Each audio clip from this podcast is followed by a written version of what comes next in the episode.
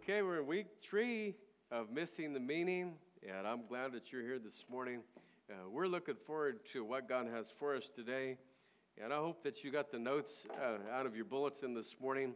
Week 3 is supersized Christmas. I'm sure there are a lot of people in the room this morning who remember a time when getting one Christmas present was kind of the norm. And it could be that there are some in this room that when you were a kid, if you got an orange or a candy cane, you felt pretty special. I can still remember some of the gifts I received as a child, and they were special to me because there weren't many of them. As a boy one year, my parents got me my first watch, and it was an owl watch with a leather strap, and I treasured that thing. In fact, it's nostalgic for me to think about it now, about 40 years later, because deep in my mind are the things associated with that little watch. The sight of it, and the smell that it had, everything is still right there in my mind. On Christmas Day in 1979, I walked out of my room and I saw the most beautiful orange Roadmaster bicycle that you could ever imagine sitting there beside the Christmas tree. And I don't know how 7-year-olds comprehend this, but somehow I understood that it had been a sacrifice for my parents to get that bike for me. And I rode the wheels off that thing for many, many years because my legs reached the pedals on that little bike. Well, they probably still would, but we wore it out. But it was about the same year that my mom opened this big box, and inside of it was another box. And then there was another box, and another, until there was a tiny little box about this big. And my mom that year had lost her wedding ring.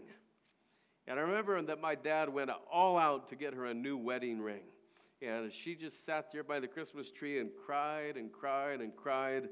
And if you know my mom, it doesn't take much to make her cry. So she cried for a long time. But the world that we live in now seems to be very different from the world of childhood. Maybe it's just me. The gifts are numerous for most kids and bigger than they've ever been. And Christmas has become supersized. When that happens, there's a special quality about it that gets lost. Now, I'm not trying to get sappy with you this morning, but doesn't it seem like people are spending more money on more things than ever before? And doesn't it seem like Christmas has become a commercial enterprise to way too many people, even us? Well, today as we get into the Scriptures, we're going to see that missing the meaning of Christmas and missing the meaning of life is nothing new. It's actually been around for a really long time. Let's go to Luke chapter 12. That's our passage that we'll read this morning. Luke chapter 12. A guy came to Jesus one day, and he said, "Jesus, you need to tell my brother to divide the inheritance with me." Okay, so he comes up to Jesus. "Master, tell you what, you need to tell my brother to divide the inheritance with me." And by the way, that's still how people often come to God, to get something from him. And Jesus saw that the inheritance was more important to the guy than his brother was. And so Jesus gave him a gift, the gift of a dose of reality. Let's look at Luke chapter 12, starting in verse number 13. "And one of the company said unto him, Master, speak to my brother that he divide the inheritance with me. And he said unto him, Man, who made me a judge or a divider over you? He said unto him, Take heed and beware of covetousness, for a man's life consisteth not in the abundance of the things which he possesseth. And he spake a parable unto them, saying, The ground of a certain rich man brought forth plentifully. And he thought within himself, saying, What shall I do, because I have no room where to bestow my fruits? And he said, This will I do, I will pull down my barns and build greater, and there will I bestow all my fruits and my goods, and I will say to my soul, Soul, thou hast much goods laid up for many years, take thine ease, eat, drink, and be merry. But God said unto him, Thou fool, this night thy soul shall be required of thee. Then whose shall those things be which thou hast provided? So is he that layeth up treasure for himself and is not rich toward God. You know, the temporal world is filled with illusions that cause us to miss the meaning of Christ in our lives. And if we miss the meaning of Christ, we're certainly going to miss the meaning of Christmas. Now, we have 5 illusions today, things that seem to be true, and they look great from a distance, and they wrap up really nice, but they are actually empty on the inside. And so we're going to open them up one by one, and we're going to start today with our first illusion, okay? So here we go. You guys like this wrapping paper? It's for a boy. Good stuff right here. Oh, here we go. An Amazon box.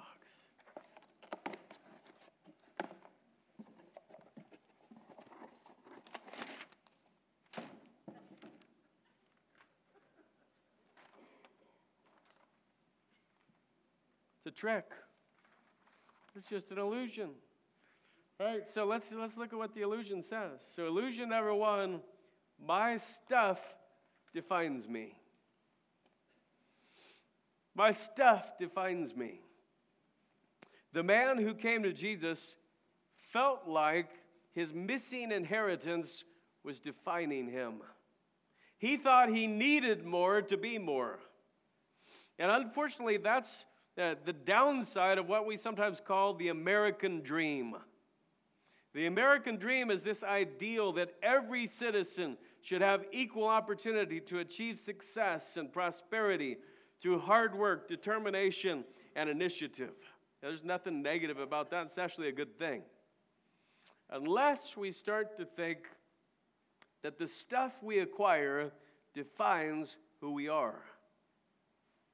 Now, Jesus is going to tell this man a powerful story to illustrate what happens when we fall for this illusion. But I want you to notice again the statement that Jesus makes before he tells the story. In verse number 15. A man's life consisteth not in the abundance of the things which he possesseth. So for this illusion that my stuff defines me, God gives us the gift of reality. And we put it there in your notes. Beware of your relationship with stuff, because your life and your stuff are not the same thing. The brand of your shoes doesn't define you. The cost of your dress doesn't define you. In Martin Luther King's famous 1963 speech, he said, I have a dream that my 4 little children will live in a nation where they will not be judged by the color of their skin, but by the content of their character. And we know that this dream came to be true for his children. And it has come true in a general way today in America when it comes to race and ethnicity. And obviously in our nation there are individuals still who are racist, but systemic racism is basically gone from our society. And we should observe the quality of the character in the people around us. Not the race, not the status, not the social symbols. This is about how we view each other. But Jesus makes it clear that how we view each other doesn't matter much in the end anyway. Because your soul will be required of you. And that has nothing to do with how I view you or you view me. That has to do with how God views us. That's all about God's sight. And there is no possession in the world that makes you good in God's sight. In God's sight, you are defined either in the category of sinner separated from God, or the category of sinner saved by grace. Those are the only 2 categories when it comes to how God views humanity. And so that's illusion number 1. We're going to open illusion number 2, to see what we have next. So hopefully this is box number 2. I got really confused, and I didn't label them. So if it's not number 2, we'll either have to skip to number 3, or I can just fake that it's number 2, which would be another illusion. So then we'd have 6 illusions instead of 5. That could work. Pretty cool. Oh, it's an Amazon box. Oh. Man, that blender's heavy.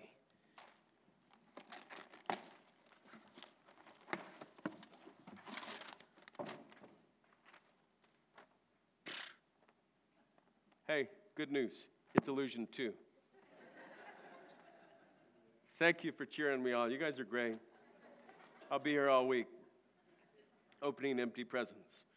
Illusion number 2. This is so powerful. Don't miss this one, because this is where most people live. This is illusion number 2. When things settle down, I'll get to what I want. When things settle down, I'll get to what I want.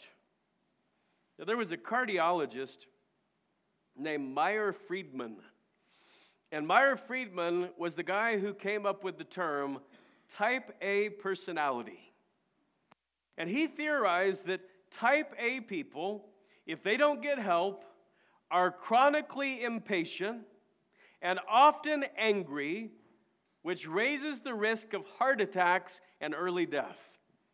Now, how many of you, if you were honest, you would say, I know somebody who is a type A personality?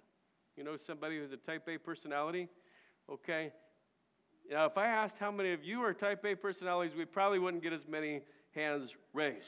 But, you know, if people who have type A, if they don't get help, they're in big trouble. And here's what Meyer Friedman said. He said that we as a society suffer from a disease called the hurry sickness. That's what he defined it as. It's actually in his book, The Hurry Sickness. We worship speed. Now, have you noticed, as you drive down the freeway now, that even hospitals brag on billboards that emergency room patients will be seen in so many minutes? Right? There's a hospital in Detroit that guarantees if you come into the emergency room, you will be seen in less than 20 minutes. Now, their mortality rate's gone up 90%, but I don't know if it has, but you'll be seen in less than 20 minutes. Here, take this one out. Can't help him anymore. Now, you can order food on your app so that you can pick it up at the fast food restaurant.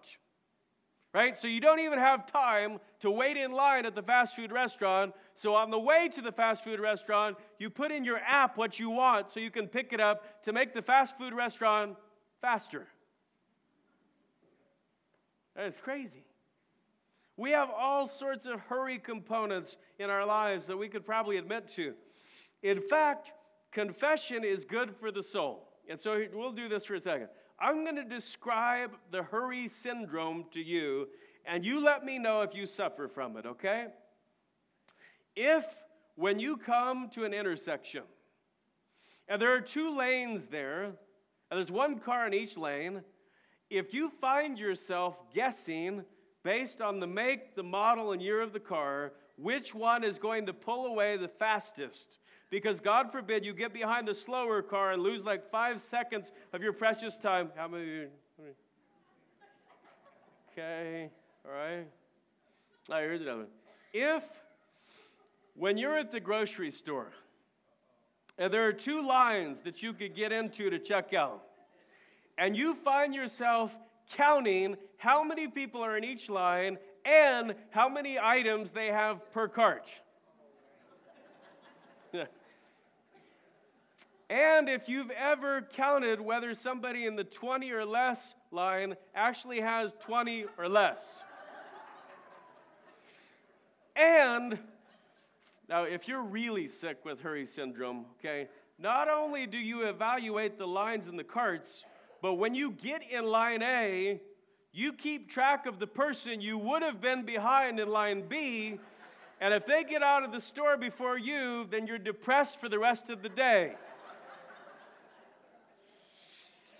How many of you think you might suffer from the hurry disease?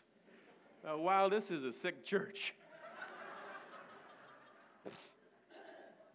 So Jesus tells this story about a certain rich man. And what I like to do is I want to kind of retell it in a way that if Jesus were here today, he might tell it about somebody in Caldwell in 2017. Because this story is closer to home than we might think. It's the story of a guy who is quite respectable. He's admired by others. He wants to achieve and to climb the ladder. And so he's doing a lot of things that are probably good things, but they may not be the best things. He's looking for that S word, success. Sometimes even Christian people can be after that word. And we might even look at God as a means to get us to that word, like this guy who told Jesus, hey, help me get more of my money. I have a dispute with my brother. Now, the guy in our story is willing to do whatever it takes to get success. He'll work 12 to 14-hour days. He'll join whatever network or organization necessary to get ahead. He might even attend church just to get leads.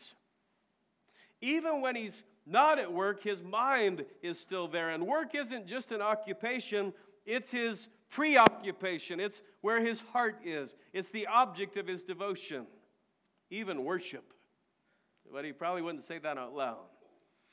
His wife tries to slow him down to remind him that he has a family. And he's vaguely aware that his kids are growing up and he's missing it. From time to time, his kids complain that he's not reading to them, or he's not going to their games, or he's not eating meals with them.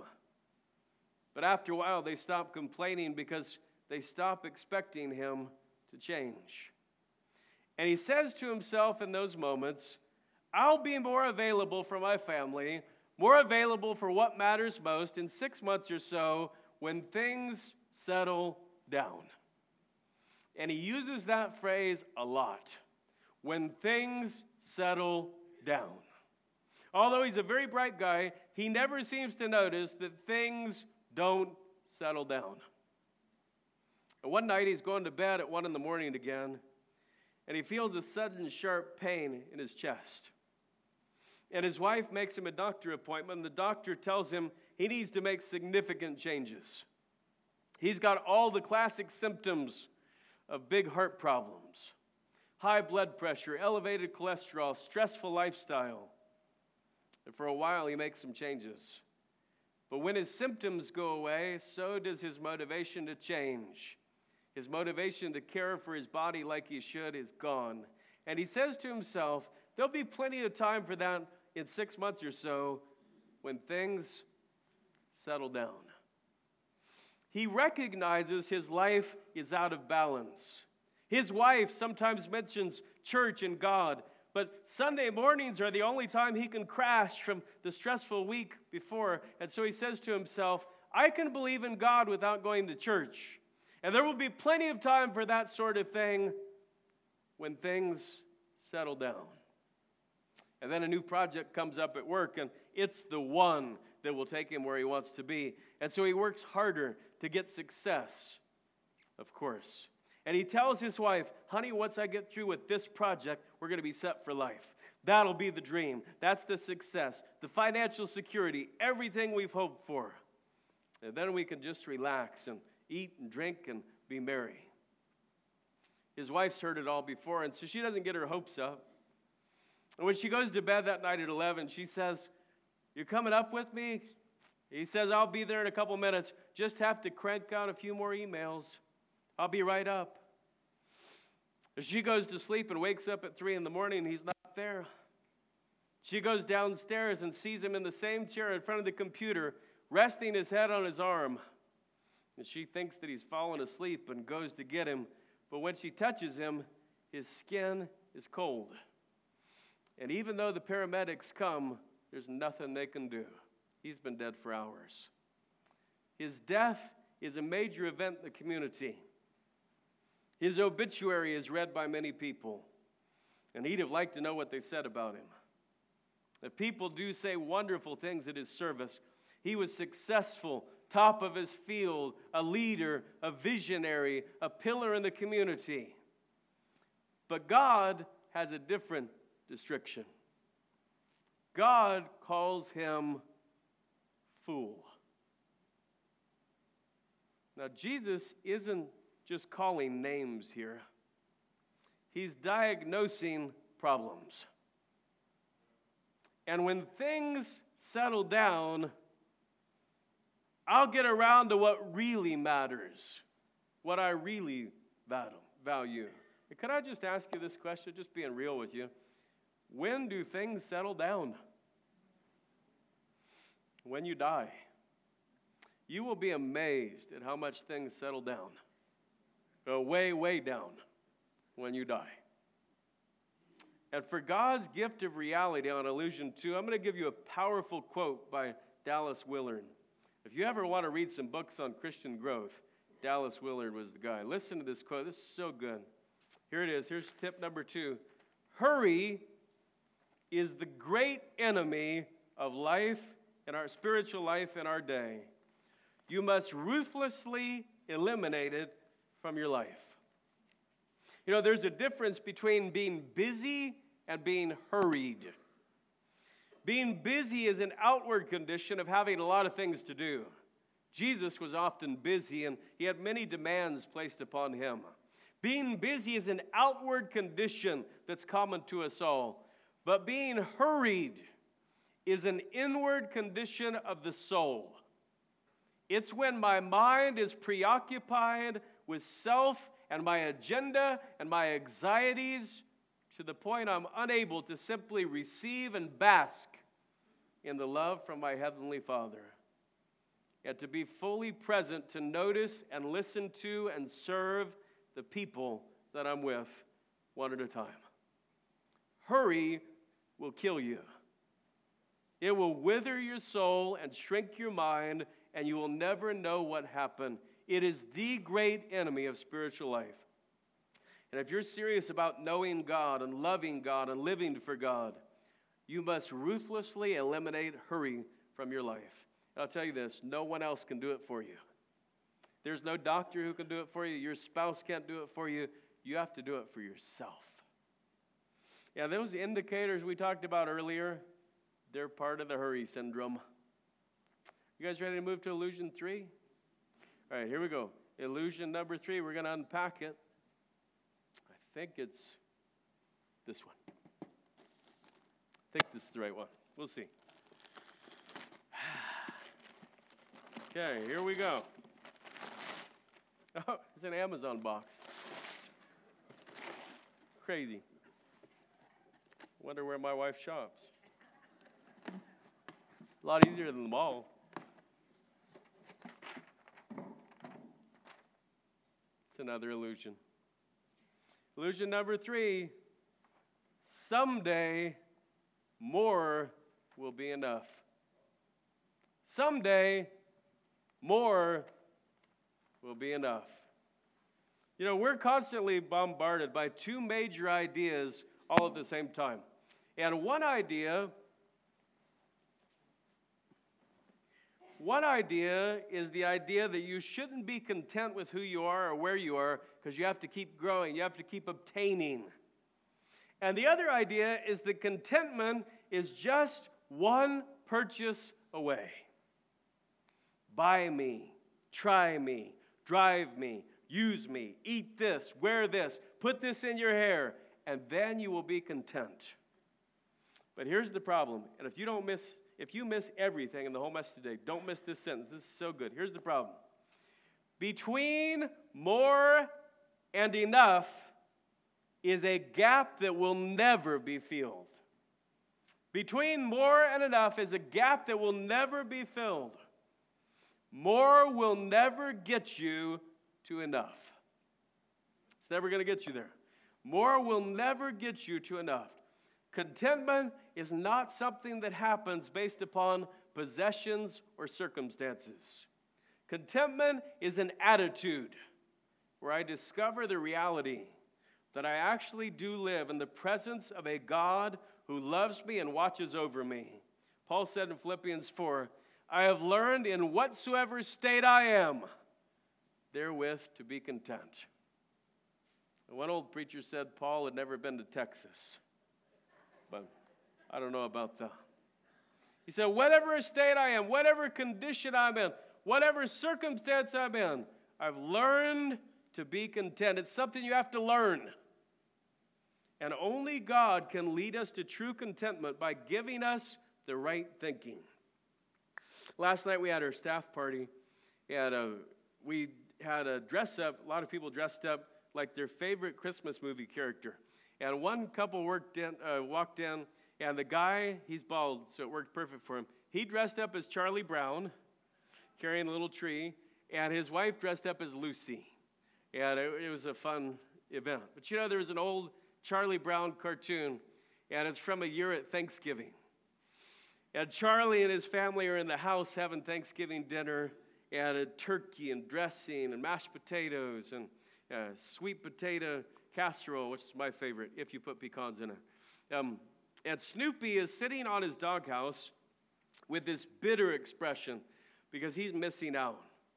Until this thought suddenly occurs to him, it could be worse. I could have been born a turkey. Now, I believe that phrase, it could be worse, is God's gift of reality for us in Illusion 3. It could be worse. And when you leave today and you get in your vehicle and you're tempted to think, you know, I'd be content if I just had a newer or nicer or larger or more expensive vehicle. Instead, say this, it could be worse. Now, what if we just said that together out loud? You ready? It could be worse. Now, that'll help you with your contentment. It really will. It could be worse. Because, I'm just telling you this, on the very worst day of your life, it could have been worse. How do I know that? Because you're here. Okay?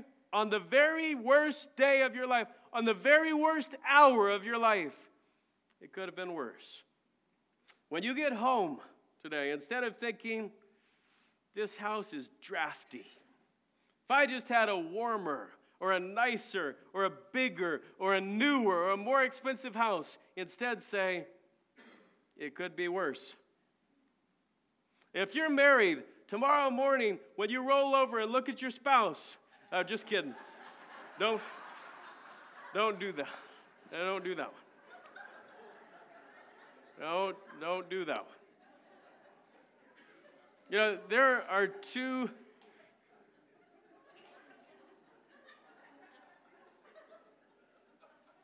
No. There are two kinds of richness. There's the richness of having, and there's the richness of being. And the second one is the one we want. If you're counting on the richness of having to make you happy, you'll never be happy. The richness of being, of loving, of living, of serving, of being a child of God is what will lead you to contentment. And it is a learned attitude, no matter what state you're in. All right, let's unpack our next illusion. And we're on number 4 here.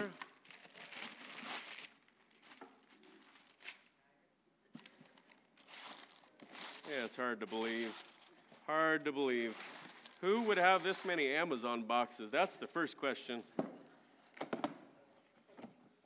Okay, here we go.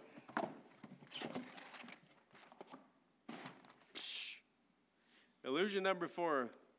I am in control of my life. I will pull down my barns and build greater. And there will I bestow all my fruits and my goods, and I will say to my soul, Soul, thou hast much goods laid up for many years. Take thine ease, eat and drink, and be merry. One of the facets of the hurry disease that I didn't mention earlier is this. We think we've got control of everything. And we think we have to control everything. to manage everything. And if you're type A and you want something done right, you got to do it yourself. And it's part of the hurry disease. And we think it's possible for us to control our lives. We get into image management and what other people think of us. And we get perfectionistic and we get competitive. And our lives just drift away, and it's hard for us to know how or why it happens. Because control is a powerful illusion. It is so powerful that the devil has been living underneath it for thousands of years, thinking that he's in control and that he will eventually defeat God. But I read the back of the book, we win. His illusion is going to die, and he's going to spend all eternity in the bottomless pit. You know, control is a false reality. Let's see what God's gift of reality is to us for this illusion. Your soul will be required of you. And only a fool would think otherwise. The man in this story was especially at risk for this illusion. I'm in control of my life. I'm smart enough. I'm strong enough. I have the credentials. I have the connections. My life is going to go on as long as I want it to. My brain is going to keep thinking at the same level it's always thought. My heart's going to keep beating. I'm still going to be able to run the 40-yard dash in 4.3 seconds. I'm going to keep just piling stuff up. I'm in control. But Jesus said, you're a fool for thinking those things. Now, don't you know your very breath, the beating of your heart, your soul, is not yours to control or possess? Everything you have or control is really a gift of God that can be required of you at any moment. And that leads us to the last illusion. Illusion number 5. Let's see here. They're wrapped so well that they're hard to unwrap. I mean, my wrapping expertise knows no bounds. If you've ever gotten a gift from me, you know that I am one of the best wrappers that there is. In fact, they used to call me Vanilla Ice at the wrapping place. Okay.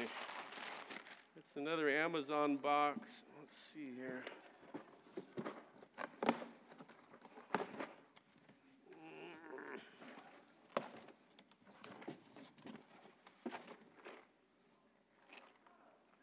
I finally got something. That's good stuff. Here's illusion number 5. Everything I accumulate is mine.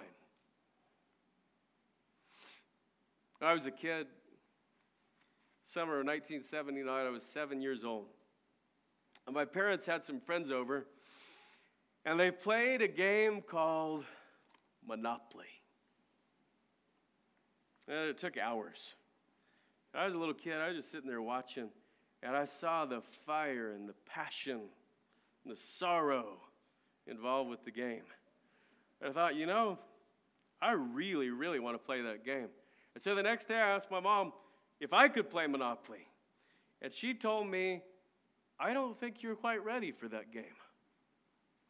And so I waited, and I asked again and again and again, and finally she told me, on the first day of summer next year, you can play. June 20th, 1980, finally arrived. My parents sat down with me at the kitchen table, and they taught me the ways of Monopoly. My mother ruthlessly bankrupted me. She had Boardwalk and Park Place, and I didn't have $2,000. And I was done. I went to bed in tears, defeated by the very game I had wished to play for so long. Well, there was a kid down the street who's a year older than me named Wade Gleason. And all summer, Wade and I played Monopoly almost every day. And we started to learn the tricks of the trade. To be good at Monopoly requires total commitment to acquisition. You have to buy every single piece of property you land on and then mortgage that to the hilt to buy more. Accumulating is the way to win. And you know, by the time fall rolled around, I had turned 8 years old, and I was ready to play again. So we sat down at the kitchen table, and I acquired some monopolies, and I put houses and hotels on them. And my dad and mom were bleeding cash. They were cashing in houses to pay rentals to me. My eyes were sparked with passion. I looked like a young Donald Trump for a minute. Biggest smile ever. I owned Atlantic City. And I watched them as they both gave their last dollars to me in utter defeat. And I was the champion of the world. But then they had one more thing to teach me. It's time to put all the stuff back in the box and brush your teeth and go to bed. And what they really meant by that was, you are not nearly as smart or as wonderful as you think you are at this moment. All those houses, all those hotels, all those railroads, all those utilities, all that property, all that money, back in the box. I didn't want it to go back in the box. I wanted to leave the game out on the kitchen table as a permanent memorial to my skills. I wanted the thing to be bronzed, okay? Now, could I tell you that's the human condition? That was the condition of the man in Jesus' story. He learned to play the game, and he learned to play it well. And it's not a bad thing to learn to play the game. It's not a bad thing to learn to play it well. Some of you here today are the masters of the board in your little own world. You know, the guy forgot one thing that maybe you're forgetting this Christmas. He forgot that the game would end. The game always ends. That is one tiny detail that sealed his fate forever. And this story gets lived out millions of times every day. People get so caught up playing the game that they don't realize it will end. The human race is full of people just like the man from Luke 12. Let me close today with God's gift of reality. And I hope this will be a help to you as you go about your week and your Christmas. Here it is. When the game is over, it all goes back in the box. You don't get to keep any of it. And your soul will be required of you. You know, it's tempting, super tempting, to get caught up in this supersized culture all around us. But we have to be careful not to get fooled by the illusions. And we have to live in the reality. And remember that at the end of your one and only life, the game is over. And it all goes back in the box. And only what you've done for Christ will last. Now, it could be you're here this morning, and one of these illusions describes you. My stuff defines me. When things settle down, I'll get what I want. Someday, more will be enough. I am in control of my life. And the fifth one, everything I accumulate is mine. None of them are true. And you might know that in your head, but your heart hasn't been living that way. you might know what God's truth is about living and giving, but you haven't lived and you haven't given the way he wants you to. But today, I hope it's a wake-up call. I hope it's a reminder. There's nobody in here who wants to have a Luke 12 moment. There's nobody in here who wants to plan and prepare for all these things and then for God to pull the rug out from under you and say, not so fast. Your soul is required of you. I want to ask you today, does your soul belong to Jesus? Have you ever given your life to the baby who came in a manger and died on a cross and rose for your sins? And if it doesn't, that's the place to start. And if supersized Christmas is your problem, that's something to pray about as well. Let's close today in a word of prayer. Father,